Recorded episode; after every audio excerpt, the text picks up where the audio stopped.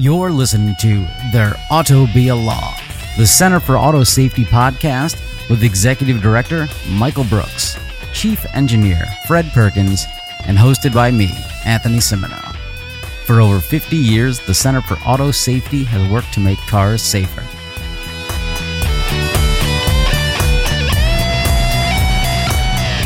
Stolen cars in my neighborhoods. That's fun. Is that what that was? Did you ever figure out what that Hyundai was? So last week we're recording, and we're recording right now. Hi, listeners. Uh, Good morning. and we're talking about the Hyundai Kia thefts. And I noticed after we finished recording, outside my window on the corner is there's a running Hyundai. Uh, back windows are open, the engine's running, and I'm I, I ignored it first because I'm like, ah, maybe somebody just ran into a store.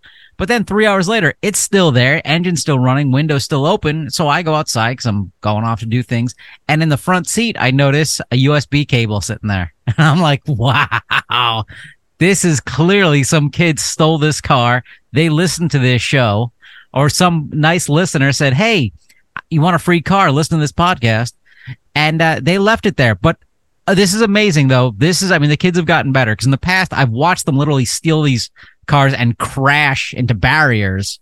Um, whereas this one, they parked it more or less on the side of the road, and you know, they, they didn't turn it off. No, it was an illegal spot. It was illegal. Um, traffic cops came by, looked at it, and didn't ticket it because you know that's paperwork. I guess I don't know.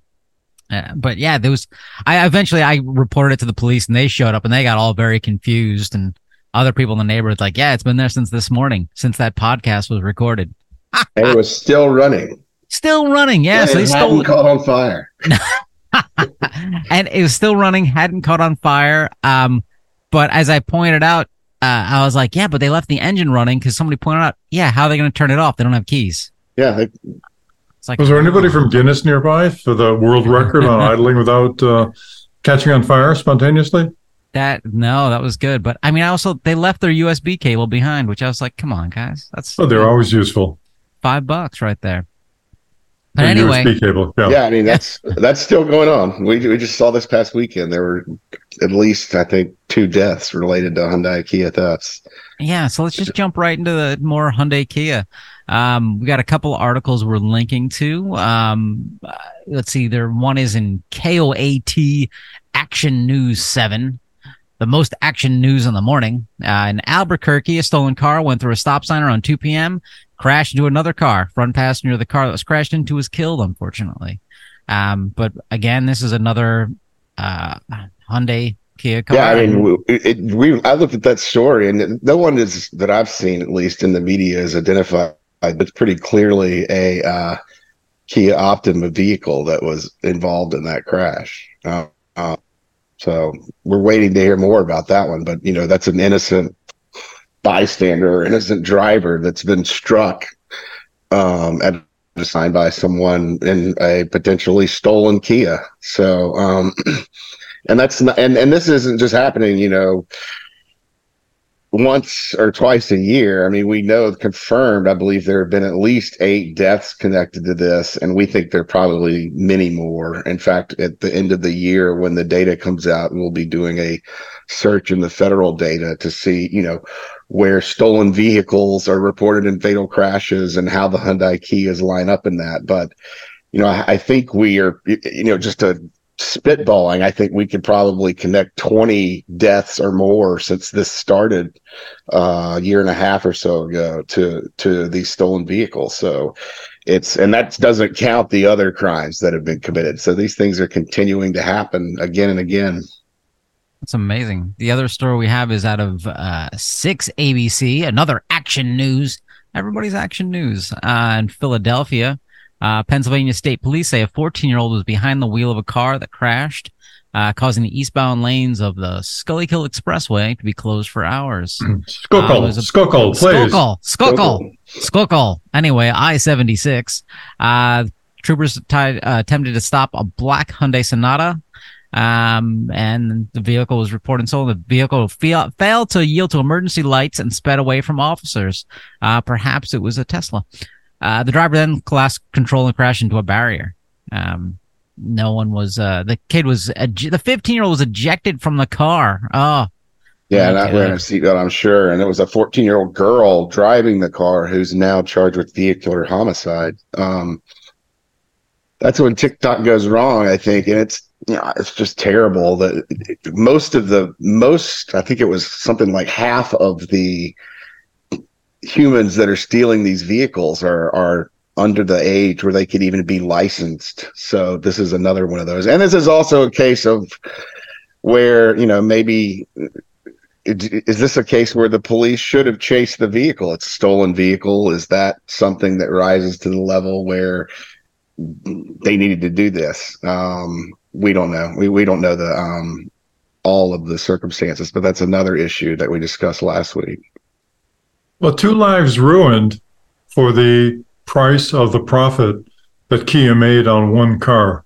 This seems like a really bad idea. This I, I don't know. I don't know why they haven't been forced to recall it, and I don't know why Kia made the decision to save that small amount of money, the pittance associated with keeping the um, immobilizer out of the vehicles.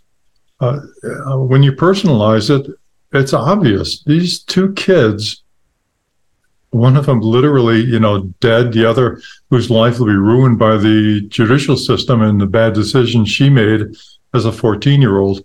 For what? How much money did they make? A couple thousand dollars on these cars? Please, th- this is just insanity. Yeah, this might not be a popular view, but I think more and more corporations need to lose their business licenses. Um, hey, I'm just a guy talking to a microphone. Uh, so uh, yeah, it's uh it's it's unfortunate. Um, again, if you own one of these Hyundai Kias, uh, go to your dealer, scream, yell, and do not accept just the club as the answer. Okay, Th- that's just insulting. If anything, they have uh, a fix to these. Am I right, Michael? They have some sort yes, of fix for almost almost all of the vehicles. I believe right. it's like eight out of the ten million that are affected. They have a fix for, but it's um, not all vehicles can be protected with the software update. And, you know, we still have some lingering questions about the software update. We don't think it's 100% effective. We're concerned that it may be not even 90% effective. Um, but we're continuing to monitor to see reports of people who've had the update and then had their vehicle stolen, which we've seen a number of times already. So would your suggestion be so we have eight of the 10 million that can be fixed, those remaining 2 million that can't be fixed. Would your suggestion would be to uh, leave all the windows rolled down, leave a USB cable on the driver's seat and just walk away? You know, between some of the engine problems with a lot of these vehicles and the theft problems, I, I would just stick to the, the last two words of that sentence. okay, fair enough. Um, hey, let's, uh, well, you know, well, since we're talking about, uh, uh, traffic fatalities. Let's just continue with this. So it was an article that we uh, we didn't get to last week that we mentioned. Uh, this was about uh, new cars being safer potentially, but uh, pedestrian cyclist deaths being on the rise. And this is an article from the AP.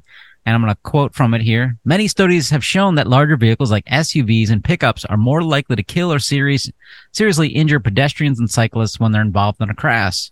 Um, the design of these vehicles can also pose visibility problems. An Insurance Institute for Highway Safety study of crashes with pedestrians at intersections found that the vehicles most likely to be involved in left turn crashes were SUVs and pickups, suggesting they might have a harder time seeing some of those pedestrians. And we've discussed this issue ad nauseum.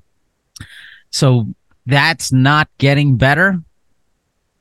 No, I mean, there's nothing there's nothing compelling the industry to make it better. There are no standards for visibility, what the driver sees when they're looking out of a vehicle, you know, whether the vehicle is too high, whether the hood's too long, whether the windows are structured in a way that allows drivers to see everything around them. You know, we already, all, all, of us know we have a blind spot, you know, or we should. That's why we have blind spot monitors. There are other blind spots in your vision when you're driving a vehicle. And, um, particularly on these turns, not just SUVs and pickups have had these problems. Other years, city buses and I, I think a school bus actually killed a 17 year old high school student just a couple of days ago um, making a left turn um, it's it's it's there's a particular blind spot in turning that that happens on these larger high vehicles that prevents them from seeing um, pedestrians. And, you know, whether there's technology that can solve it or whether the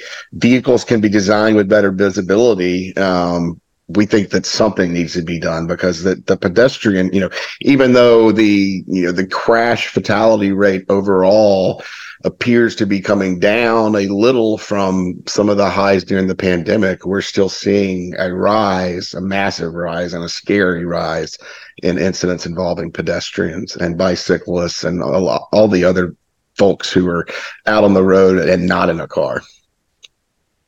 Right. So further in the article, there's this interesting little paragraph. It says NHTSA has proposed new pedestrian crash avoidance tests, but they would be voluntary and not part of the agency's five star rating system. So, I mean, why why even make these voluntary rules like hey here's a really good idea to save people's lives but you know just do it if it's convenient if i don't know if you're not busy putting mario kart in the entertainment system like why, well, why so I, I think in that case that they propose the crash avoidance test, but they're not basically what they're not going to do is say this is how vehicles perform. Every other NCAP test, they come out with five stars. Oh, your side impact rating is a three. Not so great. You got some things you need to work on. In this case, they were talking about simply publishing a list of the good guys. Uh, but not rating vehicles, which doesn't make a lot of sense to us. It's kind of against the spirit of NCAP. You know, getting a bad rating incentivizes incentivizes the manufacturer to improve. Maybe they're suggesting that you know, it's this situation simply can't be improved. I might be more willing to accept that. Um, and the answer to that would then be we need to make vehicles, you know, the, the, average vehicle size on the road smaller to avoid not just these visibility incidents, but also a lot of the crash consequences of having heavy vehicles matched up against small vehicles. So uh, I'm not. We we weren't fans of that proposal. We we think it goes against the spirit of NCAP, what NCAP's meant to do, and ultimately, it's only giving you know sugar cream puffs to the vehicles that do well, and then ignoring the bad guys that are actually out there killing people. Well, Hunt smaller, uh, excuse me, smaller, yes, uh, that has a lot of virtues, but there's also a lot of design features that can be built into cars to make uh, to minimize the consequence of the impact on pedestrians and bicyclists. Uh, I read one story about Subaru, which is putting airbags on the outside of cars so that they can protect the um, pedestrians or other people who might be impacted by the cars. Uh, the technology's there. It would be an interesting interesting approach, but that's only one of many design features that can be built into cars to protect people outside of the car. Uh, we've talked about how the SUVs may protect the people inside the car, but the, it's a zero sum game to some extent. And when you're protecting people inside the car preferentially, it means you're increasing the jeopardy to people outside of the car in many cases. So they really should expand the design scope to include protective measures for pedestrians and bicyclists and other vulnerable road users who might be impacted by the vehicles. Well, I mean, they do have at least there's a lot more of them in New York. Is they have these uh, white lines on the road, and uh, it says, "Hey, this is the uh, bicycle lane," and no car ever drives into the bicycle lane. So that you know, it's a it's an imagination uh, protection system. Yeah, imaginary is good. Um, I think dedicated lanes are probably, I mean, obviously they're more expensive and there's a lot of opposition to them in some areas. I know that in the Northern Virginia area, sometimes we've, I've seen opposition to, you know, taking one lane where cars would be moving and replacing it with a bike lane, which, which, um, people don't like. Uh, but also, you know, it, it's, like Anthony says, cars do veer off the road. Cars don't see bicyclists. Cars don't respect lane markings all the time. And having dedicated bike lanes away from traffic, to me, would is is the ultimate goal. Whether that can be implemented in practice in you know cities that are already overcrowded, where property is very expensive, is a completely different situation. Well, Europe's found that you really need a physical barrier to protect the pedestrians and bicyclists uh, effectively. Uh, it, really needs, especially in North Virginia, uh, it really needs comprehensive planning because a lot of the streets that do have marked bike lanes however inadequate they might be, at least are marked, and spontaneously at intersections with no place to go. And you, you really need to have a regional approach to make sure that the bike lanes are consistent and comprehensive enough so that you you know it makes sense to use them and it makes sense to respect them. Agreed, all around, and uh, I think that's two votes for socialism. Here is uh, let's see, Michael promoted smaller cars, and Fred mentioned Europe. Um, so clearly, you guys hate my freedoms in this country to drive wherever I want, whenever I want, however I want. Um, anyway, I, I think it's uh, just that freedom to, to run over people who are choosing a different mode of transportation than you that we don't like. Yeah, different is bad, right? Different is bad. Come on. hey, but no, it's not bad, folks. Going to autosafety.org and clicking that donate button, that is good. It will it will uh, improve your complexion. Your sleep will be better. Your posture will improve. Your friends and neighbors will go, "Hey, what's different about you? Did you get a haircut?" You'll say, "No, I donated to the Center for Auto Safety," and they'll be like, uh, "Okay, that's but you still got a haircut, right?" And you're like, "Yeah." Uh, continuing with this, so this is a little confusing because we were just talking about uh, the pedestrian deaths issues, but NHTSA, the National Highway Traffic Safety Administration, uh, put out a press release showing that more miles driven combined with fewer traffic deaths resulted in a fatality rate of 1.2 fatalities per 100 million miles, uh, down from the projected rate of 1.31 fatalities per 100 million miles in the first half of 2023. So what we're seeing very simply is people are driving a lot more, but fatalities have gone down, which is a good thing. We're very happy about.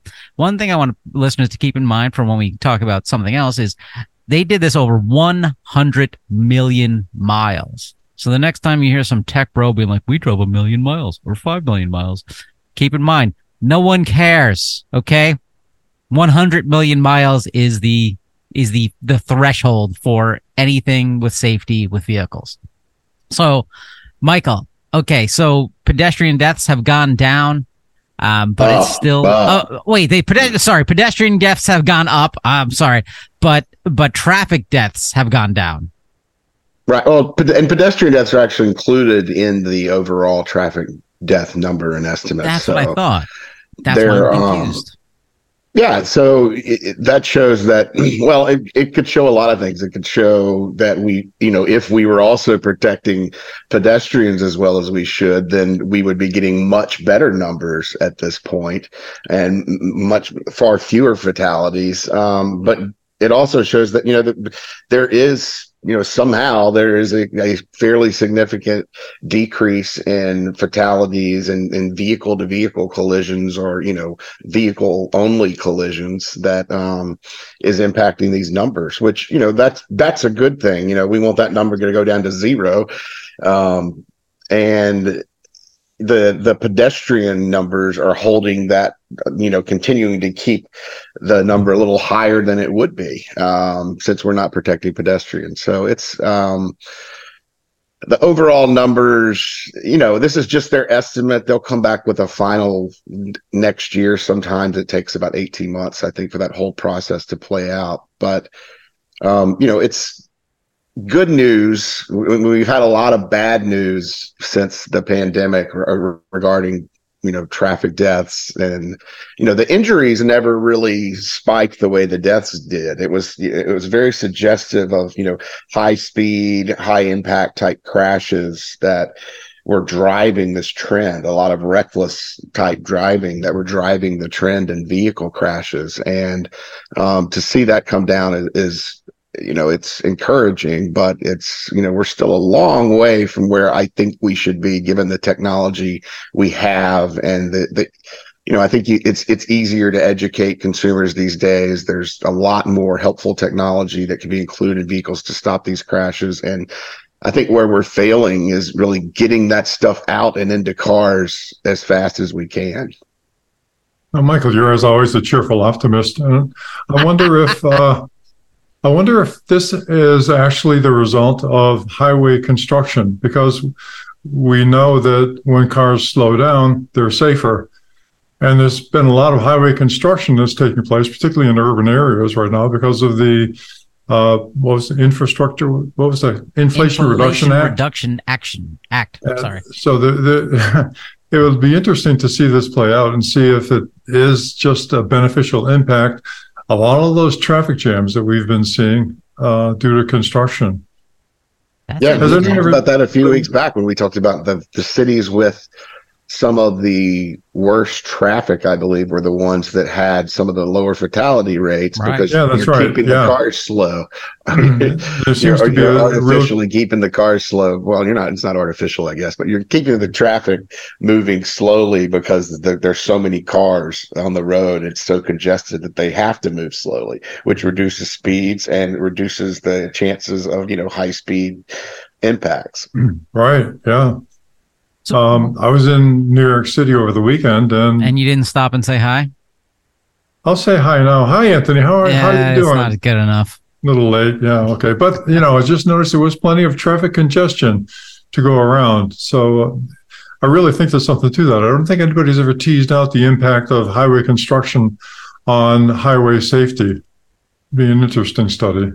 Well, you're also just in New York, so it's just nonstop traffic. So, um, no, it was stopped traffic. Oh, ha, ha, ha. Uh, anyway, so I'm curious. So these numbers we're talking about, this 1.3, uh, one fatalities, and now it's their estimate is 1.24 fatalities per 100 mil, million vehicle miles. So historically, like we all realized during the pandemic that people just decided to drive like they were in a video game. Uh, and crazy on the roads. But uh, like historically, like ten years ago, do you have any hmm. idea of what these numbers were? Are are we trending downward overall? Is it flat? Uh, we're, you know, it's saying I believe it was around year two thousand. We were at about one point five. Okay. But by 2009, 2010, we were down around 1.11, 1.15, 1.14, 1.08 is the lowest I believe we've ever been in 2014. So that's 1.08 deaths per 100 million vehicle miles traveled.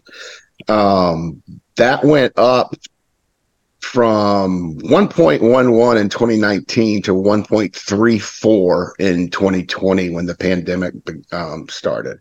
So that's when the uh, absent uh, and it's hard to it's i don't want to solely blame on the pandemic but it's kind of an it's kind of hard to see what else it could possibly be that's out there because we were in this very declining state for you know 15 years there and all of a sudden you have you know a almost 20% leap in the number of fatalities or, or the rate of fatality. So that suggests that it, that the pandemic played a major role. And now that we're kind of past that, we're not quite, you know, it's not like we're just dropping back to the old number. We're still up in 1.24 fatalities per 100 million vehicle miles traveled. Um, and maybe, you know, maybe if we were only counting vehicles in this, you know, we might see that we've returned to normal and that, that it's the pedestrian deaths that are driving this. Um, I'm sure there are multiple factors, but that's definitely one of the areas that's keeping, keeping that number high and high, a lot higher than we'd like to see.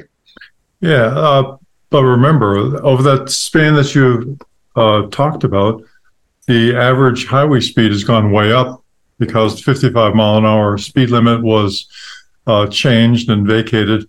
And during the pandemic, there was a lot less highway congestion, so people drove faster.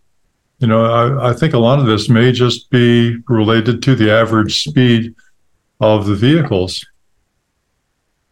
So I, I, want to point out to listeners. So we're talking about 1.3, 1.2. It sounds like very low numbers, but over the course of the year, that's uh, 40,000 plus deaths a year. So uh, when we're talking about these large abstract numbers, it seems you can disassociate from what the actual impact is. What 40,000 deaths a year is like eliminating, uh, you know, a, a mid-sized city or a smallish type city completely off the map.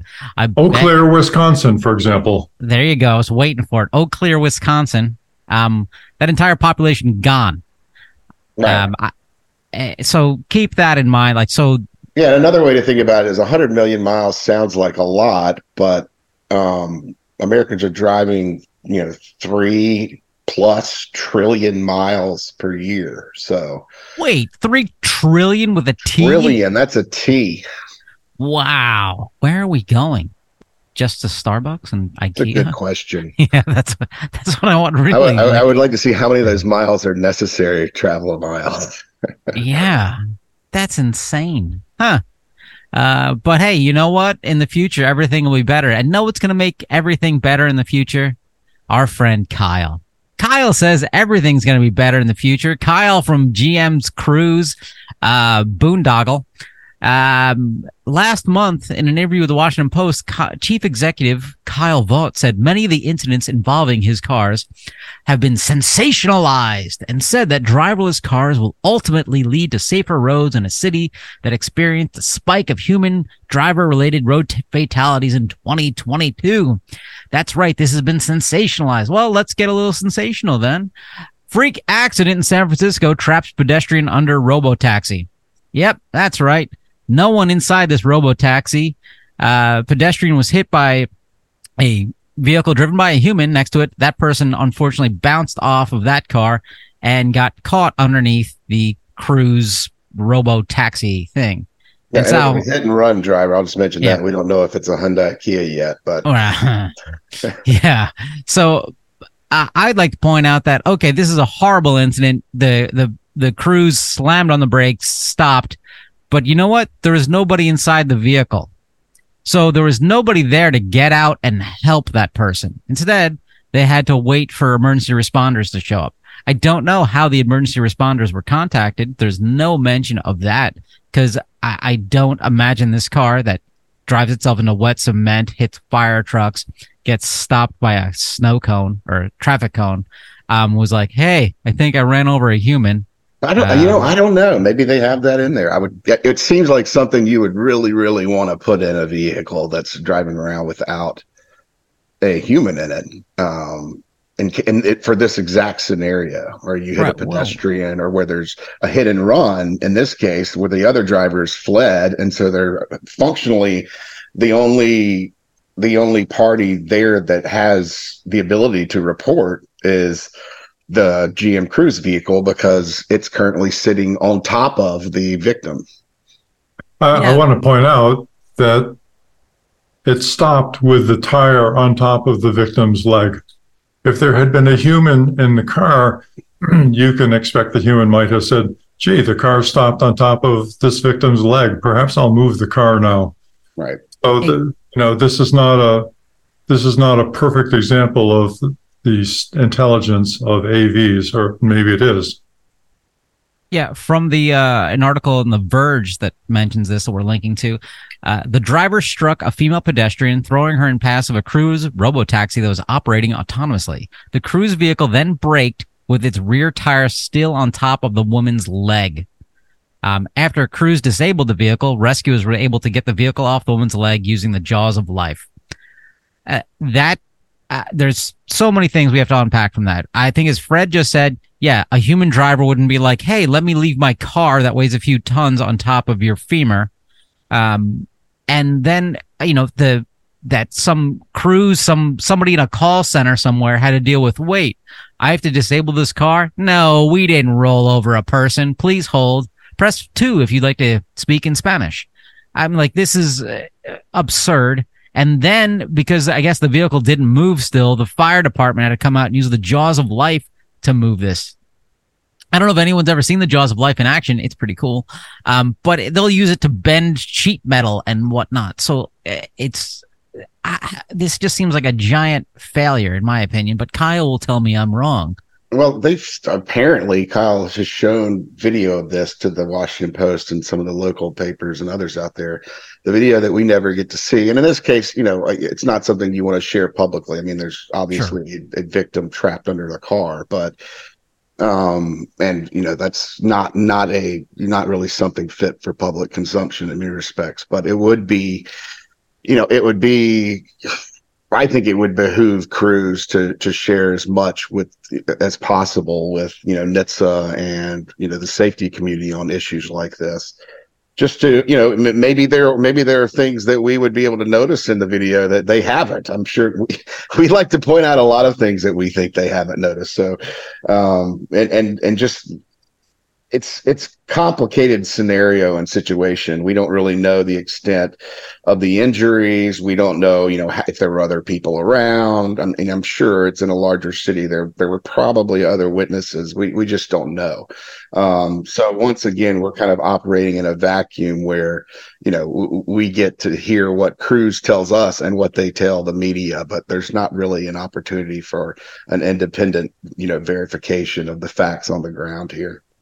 No, but note that based on the what's been reported, they use the jaws of life to remove this, uh, you know, to clear the pedestrian from the vehicle that was parked on top of her.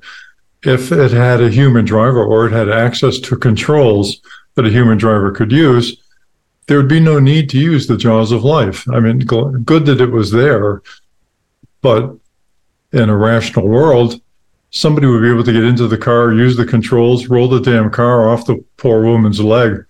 There's, there's just so much wrong about this that is never going to go away with any amount of hand waving from the tech bros.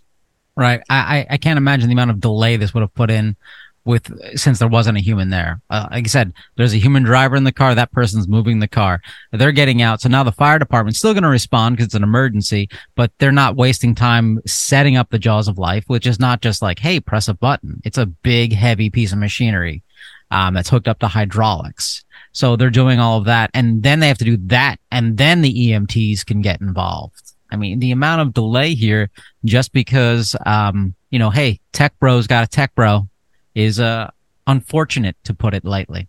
Unfortunately, yeah, the woman's on the road, either unconscious or screaming in pain while all this is going on. And uh, I actually, but it does bring to mind a great analogy for the cruise vehicles, uh, if you'll indulge me. There's a guy in Harrisburg, Pennsylvania, who has a five foot long alligator that he uses as a comfort animal. Oh, no. And uh, and the guy says, and this is like the early adopters for the use of cruise. He says, "quote He puts smiles on thousands and thousands of people, and he does it every day." He said, noting the number of Phillies fans entering the ballpark wanted to meet Wally. Now, Wally is the name of the alligator, and the gatekeepers at the Phillies stadium uh, apparently were smart enough to not let him in which created a certain amount of controversy. But, uh, you know, the guy goes on to say, he puts smiles on the faces of thousands of people and does it every day. He's never harmed anyone and he's never tried to. Now, to me, that sounds a lot like the advocates for the cruise automatic controls. Um, and then he goes on to say, Henney can understand why some may be skeptical of an alligator being on an emotional support animal, but encourage them to meet Wally. Quote, until then, stop bad mouthing him, he said. Again, sounding just like Kyle. Ah. Um, and then, oh, I guess. There's some two odd things in this story to me. One, if I was going to take an alligator to a game in Philadelphia, it would definitely be an Eagles game that I'd want to turn it loose at.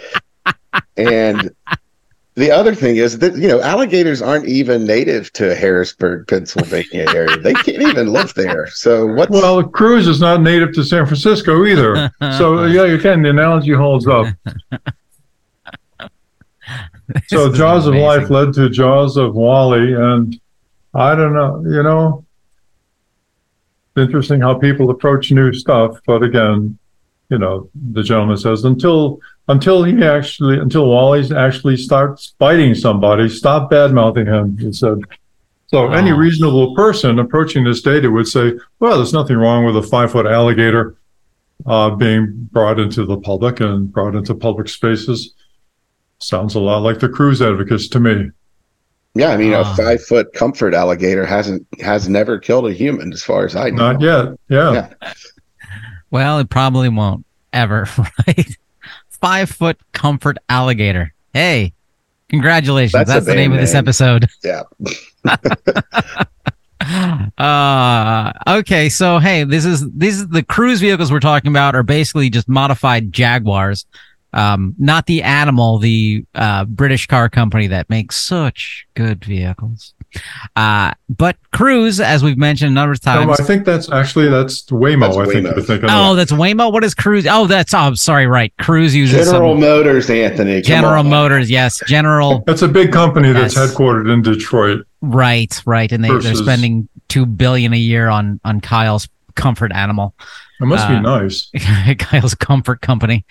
Uh, so they we've talked about how they want full exemption from federal motor vehicle safety standards because they want to put out the Cruise Origin. Yes, imagine the ugly side of a Honda Odyssey connected to an ugly side of the Honda Odyssey. Remove all steering wheels, all pedals, all controls. Have rows of seats that face each other. Use this as a carpool car and stare across from some stranger and breathe in their exhalations of garlic fries. Anyway, um, not only do I think this is a stupid idea, so does the International Brotherhood of Teamsters. And they sent a lovely letter to the National Highway Traffic Safety Administration listing out why they think this is a bad idea. Um, part of it, it's great. You can just see right on page two, they have a bullet point, Cruise's safety record. They list out a collision with a fire truck, vehicles becoming immobilized after driving into wet concrete, the blocking of emergency response vehicles to a pedestrian accident, which may have contributed to a pedestrian's death, vehicles losing connectivity and causing traffic jams near a music festival, malfunctioning cruise vehicles impeding sanitation vehicles, and this gets personal, operated by members of Teamsters Local 350. Doesn't even mention driving over a woman's leg and parking there. Um, so uh, this is uh, this is interesting. Um, you know, not everybody's a fan of of, but I, I guess Kyle would say this is just sensationalism. You know, because that's that's what we all think of. We think of the Teamsters. We think they're they're a bunch of uh, you know, uh, flag waving conspiracy theorists, sensationalists. here they're opposing essentially some of the th- same things I think we are is that there's just not a lot of evidence that's been provided by GM on these origins. There's th- obviously we don't have federal motor vehicle safety standards for vehicles without steering steering wheels, brake pedals, and a lot of other things that humans have to act interact with in a vehicle. And you know, they're functionally saying, Hey, NHTSA, can we put one of these or a few of these on the roads and try them out um, and see if they're safe, even though we don't have any safety standards that apply to them. And this is kind of a back and forth that's been happening. Waymo's been involved as well for about four or five years now. They they've petitioned NHTSA. NHTSA holds the petition for a year, six months, doesn't tell anyone in the public about it. That's an aside. and then they move forward with a um, you know, a notice and comment period where uh they essentially the ultimate goal of this would be to decide whether or not Cruise can deploy this origin. Waymo, I think, submitted one and then withdrew it. Another company, is it Nuro, Fred, that submitted an application for a vehicle that was had no human occupants, and that one was approved. That's basically a delivery drone type vehicle. Yeah, Nuro is correct. Carrying vehicles. Um, but in this case, it looks like this is going to be, you know, the the first one that's decided in, in regards to a vehicle with occupants in it. Um, But you said a, you know, you said a few vehicles, but we're talking two thousand five hundred, right? Isn't that the the number? I think so. It's twenty five hundred or so that can be exempted under under under the provision they're seeking exemption from. So that's something we're watching. We're not sure when NHTSA is going to decide on this. Kyle came out a few weeks ago and said that um, it was going to happen a week later. We still haven't seen that, so we don't know where that information came from. Um, but this, it, it, it's an. I, I think it's a. You know, the Teamsters has been very, very highly involved in in overseeing some of the things that are going on in California regarding the the trucks and the safety drivers. They were 100% in support of the bill out there that would have kept safety drivers in heavy trucks. Um, I think we would want safety drivers in all trucks, all vehicles, uh, in in all of these cars. Right now, I mean the the origin as it stands, there is no safety driver. There's no way for a safety driver to operate these vehicles. They are putting a vehicle out that um, does not envision the need for or you know essentially we'll never have a safety driver maybe they've got somebody remotely back at headquarters that can operate it in certain circumstances, but there's no one actively in the vehicle that can, um, you know, steer it to avoid a crash or to pull it off a pedestrian's leg that they're sitting on. So there's still a lot of concerns for us there. We just don't think the technology has matured to a point where it's, you know, safe to turn these things loose on streets. And the reason we don't think it's safe enough is because we just simply don't have the proof. We don't have evidence that has been provided by Cruise or any other of the autonomous vehicle companies that would ensure the public that we're going to be safe with these things on the road. And not just safe, but as far as crashes, but safe in terms of, you know, is this going to create congestion congestion on our roads that blocks not just garbage trucks, but also ambulances, fire trucks? You know, how how do we know that we can avoid what we've seen in San Francisco when these things are deployed on streets? Are they going to be worse? Um, we, we just don't know yet. So it's a difficult decision for the DOT to make, but I don't think it's made any easier by the fact that there's you know just not enough data out there or evidence that that uh, for safety um, of these vehicles yet. I would I would think as a minimum, as an absolute minimum, the company should be required by federal legislation to have some mechanism for emergency responders to take control of the vehicle in an emergency. That I mean, uh, that that seems like the absolute minimum requirement before you put these things on the road. As we've just seen in San Francisco, the damn thing stopped on top of a woman, uh, you know, who was injured. Uh, I mean, come on, this is not rocket science which I can swear to because I've got a rocket science heritage. There's, you know, we we should just do this and don't be stop being stupid. I like this. So, do you think what? There's also other issues. You know, that some might think they're minor, but they, they, they're things like door handles. Like these these vehicles are kind of totally computerized. You know, the you don't open the door; the door opens for you. And when there's an event where someone in the vehicle needs to get out of it, we're not sure. You know, how are you going to do that? How are you going to accomplish leaving this box that a computer is in control over? I like that. Um, you're, you are channeling Yakov Smirnoff there. I, I did. I, did. I left Russia out. But, In yeah, GM I mean, Cruise, the car doesn't open door for you. Wait, no, I can't do it. Nah, yeah, just stop. but it's a it's you know there's just that's that's um, one minor question there's also you know a question about maybe that's not a minor question it could be really major for someone who's trapped in one of these vehicles um, for instance you know this past weekend we saw an anhydrous ammonia leak that contributed to the deaths of five people um, in the midwest uh, after a trailer ran off the road and the tank was pierced and, you know, if you're in an autonomous vehicle in the area there and you and, and the vehicle stops, you know, in this plume of anhydrous ammonia, you need to get out of the car and run away as fast as possible, as far as you can. How are you going to accomplish that? Um, there's just a lot of questions about escape and egress from these vehicles. You know, do they have a red stop button that pulls the vehicle to the side of the road and lets people leave it safely in the event of emergency.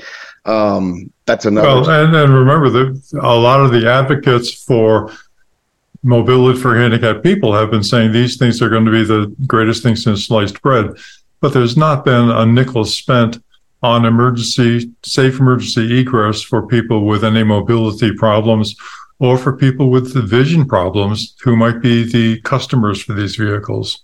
Right. Right. So, and a big, big red button doesn't help some people if they can't see where it is. So there need to be, you know, they really need to think out ways of enabling human passengers to respond and save themselves in emergency situations when the vehicle isn't capable of doing so. So, Michael, I have a question. So, we're linking to this article about anhydrous, anhydrous God damn it, ammonia. I, I, I just, I, I don't, I, yeah. I, I, may not even pronounce it. Correctly. No, you, it's you anhydrous. Did, no, you did pronounce it correctly. My question was, how did you learn to pronounce that correctly? Because I use the internet to say, hey, wait, how do you pronounce this? Anhydrous ammonia. Is that Are right, you a tech bro? Are you a tech bro, bro Anthony? Bro, bro, bro. bro, bro. Is that how they do it?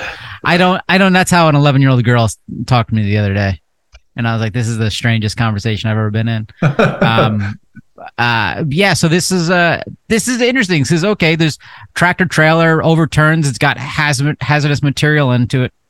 You know, you're in a driverless car. What does that thing do? How do I mean? It can't identify wet cement. You think it's not going to just plow right through some sort of um, what is it? It is a co- clear, colorless gas that is toxic. I mean, it, it has no way to see this happening. I mean, it's just like, hey, something overturned, keep driving. And if it's, you know, if it's some liquid on the road, might just think, hey, maybe it rained in this part of the road. Not that it's, you know, some acid that's eating my tires. I'm melting. I'm melting. Right. But, And hey. to be fair, somewhat to a driverless vehicle in this situation, I don't know that the Why? humans in this situation were all that aware of the problem, at least in the in the aftermath, the immediate aftermath. Although Sure. I'm pretty sure anhydrous ammonia, although it's colorless, it is not smellless. I think it's pretty powerful. I don't know. This is an agonizing death for those people. It's it's it's awful stuff. Um, so there, I mean, the, the fact that there's a tanker on the side of the road and you smell something really off is, is, is, you know, something that humans can do that, that vehicles cannot do yet. They do not have smell-o-vision yet. No, I'm sure the, the AVs are going to be built with mass spectrometers that constantly analyze the environment to make sure there are no chemical substances that are going to kill the pedestrians. So wouldn't you think that's a important part of a vehicle design? A Uh, onboard automatically operating spectrometer. Uh, I mean, they put it on. They put it on uh, vehicles that they send to Mars. Why not put it on the vehicle that they, you know, send to Los Angeles? Th- they save pennies not putting immobilizers in cars, friend. Come on. You think they're going to do that? Really? You're so naive. The youth. Sorry. so naive.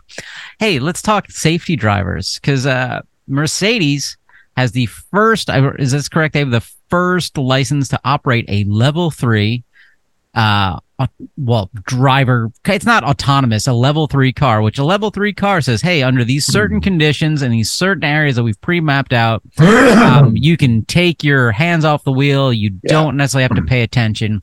Yep. And so, uh, Ars Technica, uh, they got to try one of these out in uh, Los Angeles area, and when the tr- the traffic, the you know bumper to bumper traffic dropped below 40 miles per hour, the system's like, "Hey, go ahead, we got it." It goes above 40 miles per hour, it's like, "Nope, we ain't got it anymore. You're taking over."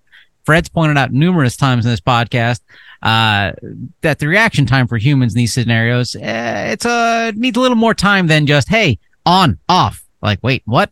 Um, but this is um uh, Mercedes, you know, has done a decent job, and it's not just because I want them to give me one. Uh, from the article, the driver cannot doze off, though, nor can they recline or spend too much time turned around talking to rear seat passengers. A camera tracks the driver's eyes and head movement to ensure they are ready to take over duties at a moment's notice. More amazing with this, they call this thing Drive Pilot. Uh, confidence in Drive Pilot is high within Mercedes Benz as the system has been active in Germany for over a year without incident. That confidence is demonstrated by Mercedes' decision to assume liability for the vehicle while Drive Pilot is in use. Some conditions may apply. liability too. When you say that, you have to classify it Yeah. because they can assume all the liability they want in that scenario. But if a criminal court decides that you're responsible as a driver, it doesn't matter what Mercedes says. Oh, really? Oh, so that's total BS then. Essentially, I mean, Oh. they, they're assuming a certain amount of civil liability, but you would have to prove that it was actually the vehicle's fault, right? In order for them to accrue that. So this doesn't stop a lawsuit from happening. It doesn't stop a criminal case from happening, but it does at some point, if you can prove to Mercedes that their vehicle was, or, or their, their software was at fault here, then they say they will assume liability we'll see what their lawyers say behind closed doors. Okay, so this is operating below 40 miles per hour. So like say you you you tap another car in front of you going 35 miles per hour. Um you know, that's, you know, pretty much your insurance is going to be like you haven't even met the threshold for deductible on this. You're you're paying the 750 bucks to an auto body. Yeah, I mean, I'm more pretty sure your Mercedes. insurance company isn't going to be going after uh, Mercedes? Mercedes. to try to get that money. I mean, it's it's kind of silly. Um, the other thing about these cars that's a little weird is that they obviously it's only going to be used in traffic areas, but it requires you know they call it drive pilot, but it requires a vehicle to be in front of your car for for for your car to follow, which suggests that the real pilot may be in the car in front of you. I'm not sure how that Ah. works. Um, but it's it's you know it's conditional automation. They've been approved in I think Nevada, California to do this, um, and we're gonna s- you know see how it works. We're really concerned about the the the takeover scenario. You know, you're in 40 mile per hour traffic. It comes on, and then all of a sudden the traffic eases, and people are zooming ahead. You're stuck on your phone on a video conference or doing whatever you're able to do um, while the system's in operation and you can't take over in time, what happens there? Um, are we going to see accidents? I mean, crashes caused by, you know, that that lack of of guaranteed takeover. I mean, there is no guarantee that humans are going to do anything. Um, you can set up these systems to make it more likely that the human's going to take over within a certain period of time, but you can't guarantee anything once they've relaxed into a state where they're not uh, responsible or don't think they're responsible for the I figured out the solution. I'm going to sell a brick that you just put on the accelerator pedal the entire time. So when the system's engaged, that's not going to do anything. But when it disengages, boom, I'm zooming. Look at That's that. the original autopilot. Well, this article, I guess, is going to be posted on our website, but uh, Yep. it's a, it's very much a booster article, and the driver talked about how cool it was. Um, I, I want to point out, though, that the test drive did not include following a leading driver who is drunk, did not include the response during torrential rain. That, that happens, right? Um, it did not include response during a dust storm or a brush fire. We anybody who reads newspapers knows that these things happen. Um, did not has no evidence that it worked properly while stuck in a traffic jam, and the fire truck is trying to make its way through, uh, working through the traffic because some idiot blocked the breakdown lane. Um, there's no evidence that it includes an anhydrous ammonia detector to get you the hell out of the car when poison gases are spewing over the highway. And the assumption of liability by Mercedes includes a $2,000 per year subscription fee. So if you're getting all these wonderful benefits, you're spending $2,000 a year, or another way of thinking of it is 20 some odd thousand dollars over the typical lifetime of a car that's owned by a single owner. That So, sounds uh, like an insurance policy. yeah, well, Well, right. clearly you're not a Mercedes driver, Fred. I was once. Oh, okay. Well, I Well, was once. hey, does uh, can I get Because an I was a youthful indiscretion, which I'll never repeat. can I get an anhydrous ammonia detector at a Piggly Wiggly? No, you cannot. Oh, It's Well, just don't- damn shame they should have them because they certainly generate a lot. oh my word! Hey, we're running low on time, but can we? So uh, last week's uh, Tao, Fred, it was all about GPS and in depth. Can we? And and some of our listeners are just like, wait a second, you threw too much tech babble at me. Are you becoming a tech bro? Translate it to uh, American. You've now entered the So, Tao uh, of yeah, we'll go ahead and do that. I'll give you five seconds here for the intro. no, just Thousand, jump one, into thousand, it. two thousand. No. Okay, fine. Uh, what are the critical components of GPS? Well, first is a server. Now, what is a server? A server is basically a very competent computer somewhere that is programmed to give automated responses to whatever is happening around it. Um, so it's, it's technically a lot like the computer you have sitting on your desk, but it has many many processors and it can handle a lot of inputs and outputs. So the critical component is that there's a GPS mapping server, this big powerful computer, and that has access to geospatial databases. It knows the location of fixed points that are near your vehicle because it's already done its homework mapping the world. It has the ability to create a graphical map image, and it has the ability to receive geospatial data from your vehicle that's being generated in real time to allow it to map the vehicle against its known reference points. So it, it mixes up all this information and then it creates a map a, a picture that it can send to your vehicle that then gets updated on your vehicle. And there's several ways of doing that. But the point is that as you move, you're constantly getting new maps sent to your vehicle that allow you to uh, locate your vehicle relative to the geographical points around you. And typically, the server has also mapped out a route that it wants you to follow or expects you to follow so that it has a couple of virtues. Number one, it tells you whether or not you're on route. The other is that it narrows the scope of the analysis that it has to do because it figures out what are the points you're likely to encounter as you go down this road. So it, it, it helps from computing that way. Um, it also needs a way of communicating with your car in both directions. Your car is sending it information about where the car is located. The computer is sending you back information, which is a basically map. It can be projected into your car. That connection in civilian applications, anyway, is usually done using cell phone technology. Um, so, how does it know what your relative location is? Well, it has mapped previously certain locations that are in the world. It knows where certain servers are. It knows where certain um, routers are, certain cell towers, and when it when it knows where these locations are, these fixed locations, it can calculate your car's location relative to those based upon signal strength, for example, or the cell tower might be reporting your location relative to its own. And it sends out, you know, you can visualize a bunch of circles that are being sent out from all these different sources that say, well, the car is somewhere within this fuzzy band that represents the location and the distance and uncertainty in distance from the the source where I know the location, right? So, so this is like those those crime shows where like we got a ping on the cell tower. We think we know that, they are. Oh, we've right. got a ping on this other, and then they figure out, oh, they're in this building and they're wearing these shoes. Right, but the cell tower pinging uh, actually works, but it's only going to tell you within, we'll say, 100 feet, 200 feet, something like that, where you're located. Now, if you've only got one cell tower, what this means is there's a big circle, a big fuzzy circle around the cell tower, and you're somewhere within that big fuzzy circle. But if you've got two cell towers, then you have to be somewhere within the two fuzzy circles that are generated, right? So you've got a you've got a narrower space, but it's still pretty fuzzy. Now, if you've got three cell towers, it's still fuzzy circles, but it's a smaller area within those three fuzzy circles where everything overlaps, right? Kind of like a Venn diagram. So the circles, if they were perfect, would tell you exactly where you are, but the circles are fuzzy, so there's still some some fuzz in the location.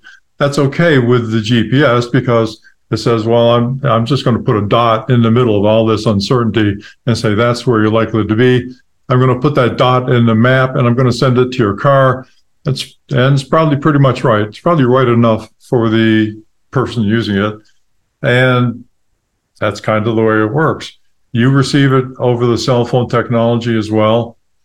Hazards that are known only show up if they've been loaded into the database by some human being. Like last week, we talked about the poor gentleman who drove off a uh, a road when the bridge was out Nobody had ever reported that to the utility that he was using. So there was no way for the server to know or to understand that that location was a forbidden location. Well, in that so, case, a lot of people reported it. It just uh, Google, unfortunately, just ignored all of those reports. Right. So you've got human beings at both ends of it. It's, a human being's got to report it. A human being's got to update the information into the database, and probably another human being's got to say, "Yeah, that's valid information." So there are there are human defects involved in this, and like the lawsuit probably says, if you assume people are going to use this for life making decisions, then you have to also have a responsibility to make sure that the service responds to that need and actually puts the important information in the database so the people relying on it for their lives uh, don't die, right? So actually, this is the same point we've been making about AVs. They have lots of hidden safety critical features that no human being can ever inspect. You can't look at it and say, oh, you know, this parameter associated with safe, uh, adaptive, uh, what am I struggling for? Adaptive cruise control. All these parameters are working properly. There's no way of visually inspecting that. There's got to be a responsibility for the company to identify failures when they occur and report them out. Um, that's not being done, but that's that's a slightly different issue. So, uh, is that clear, Anthony and Michael? Does that give you a better idea of how this GPS works? Yeah, fuzzy circles. Fuzzy circles. Yeah. so when when I um, am using my phone and I do not have my wireless turned on, sometimes my phone will say, "Hey, you need to turn on your wireless so we can get a more accurate GPS location for you." Right. Does, is it using my Wi-Fi router as one of the reference points in mapping my location? Yes. How is it? I've always wondered what's going on there. Why does it? Need, why is why is my why is my location going to be more accurate with with G, with a Wi-Fi? Can, Probably can your router. Yeah, go ahead. Okay, so uh, there's a class action lawsuit filed against Google like in 2010, 2011, where their street mapping software went out there and mapped everybody's home Wi-Fi routers without permission. Um, and so that's what they did is because most people don't change that. So they can go, Hey, this is, you know, Michael's Wi-Fi. There's a hidden address associated with that, a machine address, and they put that in their database. And most people don't move their Wi-Fi routers around. So they use that point as part of their mapping thing. Cause especially when you're in large cities, sometimes GPS signals can't get through because of buildings and, you know, people putting aluminum foil on their heads. So they're not just mapping our roads; they're mapping our secret Wi-Fi routers. Well, they're mapping the they're mapping the roads relative to your your Wi-Fi router, and they're mapping your Wi-Fi router relative to the cell tower locations because the cell tower locations are fixed; they're known, right. and they can be identified individually. So, right. yeah, there's you, actually there is a vehicle that drives down the street with specialized equipment that listens in on your router. Now, again, we're talking about the fuzziness, right? So it's relying on the signal strength from your router to tell exactly where it is based on you know the signal strength when the car goes by. So if they know exactly where the car is, they know exactly where your router is, and they know exactly what the signal strength is. They can get a pretty good location. None of those things are exact, so so that all contributes to the fuzz and the location that they've got. So yes, they certainly want you to turn your your router on and use that as part of their location service. And so the GPS server has to be able to handle requests from millions of people at once, basically, right? I mean, anytime someone's using an app on their phone that requires GPS, I probably do that, I don't know, 20, 100 times a day. I'm not even sure. So, yeah. And, and each, so the way the servers are built up is the, bunch of what they call, I think they call them card servers, but basically each one of those computer cards is a complete computer that's got a lot of capability, might be able to handle 10 or 20 requests or 100 requests, something like that. But there's a server farm somewhere that has thousands of these plug in computers uh, in the server farm so that it's able to process all of those millions of requests that are coming in essentially simultaneously. Now, there is a lag involved in that. You may have noticed when you're driving down the road and you don't take the recommended turn, that the computer wants you to take, it takes 10, 15, sometimes 30 seconds for it to catch up and say, Hey, you dummy, you didn't go the way I wanted you to go. So now I'm going to have to calculate a new route. That lag, that interval is, is associated with the uncertainties in the location and the ability to update the location in the server based upon your actual location versus the predicted location. Makes sense? It's a good conversation stopper. If you're ever in a if you're ever in a cocktail party and you you know you you want to get away from the person you're talking to just bring up subjects like this. It works every time oh my god. Uh, pay attention to fred perkins other podcast how to lose friends and leave a party. Uh, hey let's uh, jump into our weekly segment called rear view image may not display. I mean sorry recall roundup. Uh, recall roundup, the first one, I, I gave it away. Rear view image may not display. This is Chrysler, uh, 272,000 plus vehicles. They're recalling certain 2022, 2023 Ram 1500, Ram 3500, uh, Ram, a bunch of Ram. You got a Ram. Check this out. Uh, and this is a weird one because the remedy says dealers will update the radio software free of charge. So the radio software may prevent the rear view image from displaying. One, who's listening to AM or FM radio? If so, you're on a list. Okay. Uh, and how does this affect a rear view camera? Like what, what engineering meeting did this occur on? Hey guys, uh, you know that CCD camera we have in the back of the car? What would be cool if it, it pulled in Casey Kasem's top 10 hits? Is that what happened there?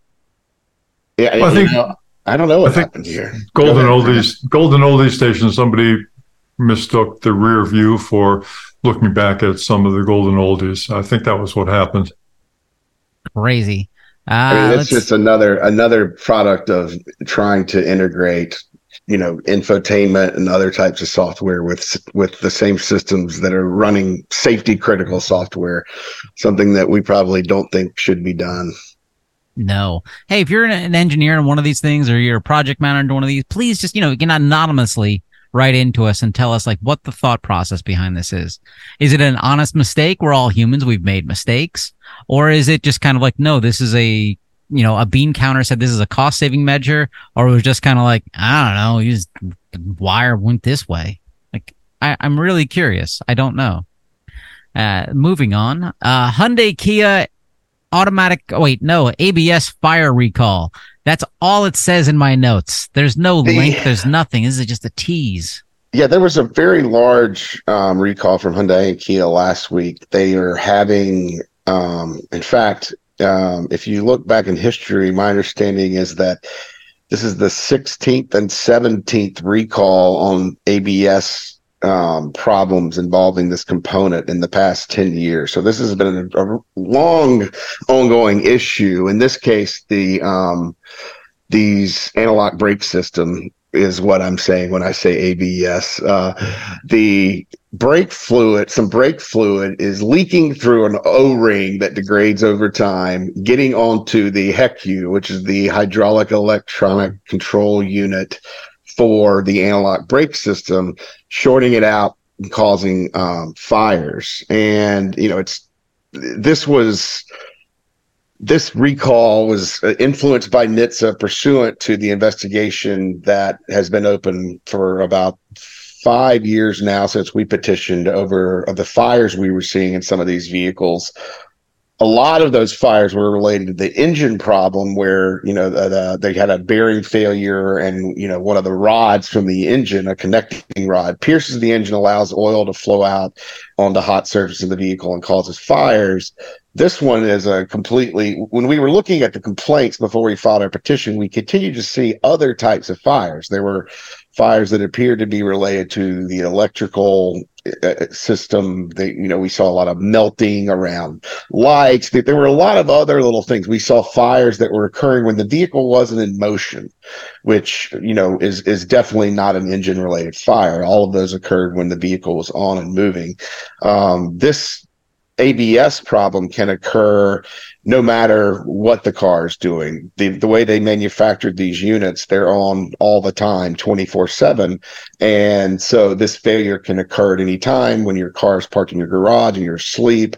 So there's also a park outside warning for those recalls. So um, if you have one of these Hyundais, you need to get into the dealership fast, get your theft software installed and make sure that you've got all of your engine software installed so that you qualify for that part of the extended warranty. And now make sure that you've got this ABS recall performed. Um, one of the issues here is that they're not replacing the O-ring that's allowing the brake fluid to leak. They're not replacing the ABS unit that's been a problem. I mean, there's this the 17th recall, 16th and 17th recalls on it. They are replacing a fuse on the um, hydraulic electric control unit that's part of the ABS to prevent the short circuit. So we still have a lot of questions. That seems like the cheapest possible fix they could do here. It might prevent the fire, but what's it doing about all of that leaky brake fluid? And uh, you know, you know, it's another situation where we're looking at the manufacturer going,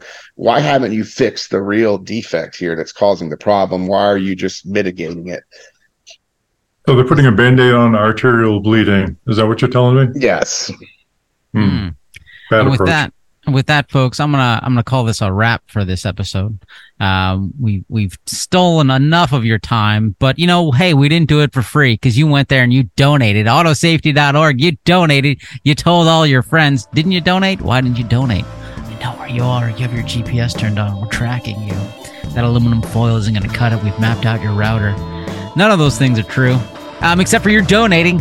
So, hey, thanks, uh, everybody, and we'll be back next week with another exciting episode of Rear View Camera Failures. Thank you, folks. Thanks, everybody. Thanks for listening.